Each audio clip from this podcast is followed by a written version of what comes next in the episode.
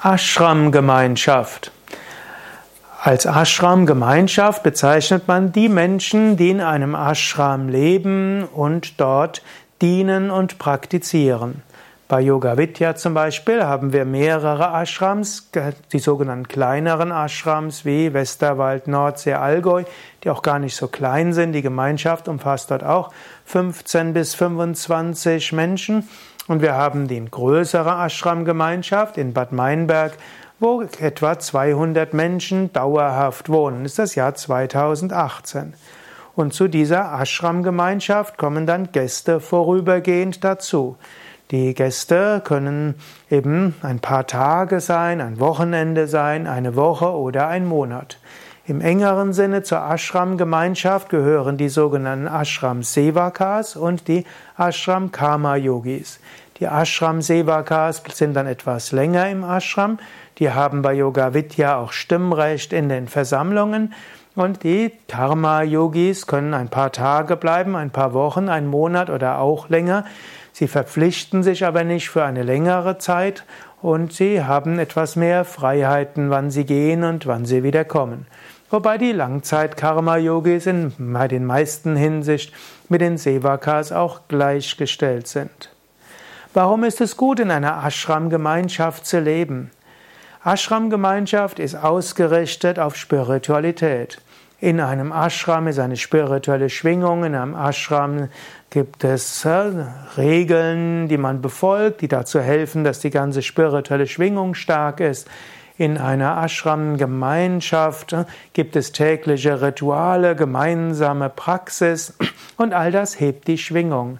Die Ashram-Gemeinschaft sorgt dafür, dass auch die kollektive Unterbewusstsein, die Gedankenatmosphäre, man könnte auch sagen das morphogenetische Feld, alles ausgerichtet ist auf Spiritualität.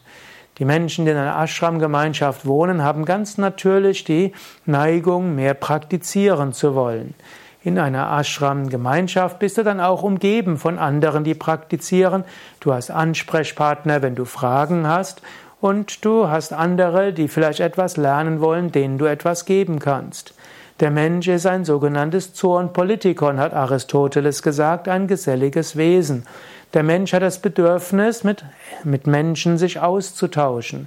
Und als spiritueller Aspirant hast du natürlich auch das Bedürfnis, dich mit spirituellen Menschen auszutauschen.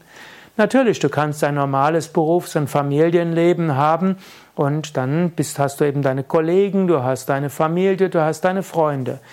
Und da kannst du dich auch austauschen. Und vielleicht wirst du ein oder zweimal die Woche in ein Yoga-Zentrum gehen und dort hast du deinen Austausch mit spirituellen Aspiranten auf dem Yoga-Weg. Aber es hat eine eigene Schönheit, in einer Ashram-Gemeinschaft zu sein. Auch wenn du als Gast, als Seminarteilnehmer, als Ausbildungsteilnehmer in einen Yoga-Vidya-Ashram kommst, wirst du auch auf gewisse Zeit, Weise für diese Zeit auch Teil der Ashram-Gemeinschaft.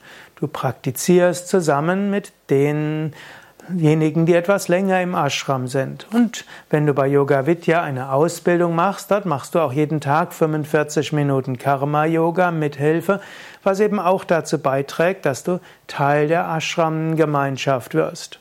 Und so lernst du mehr und effektiver, du stimmst dich ein.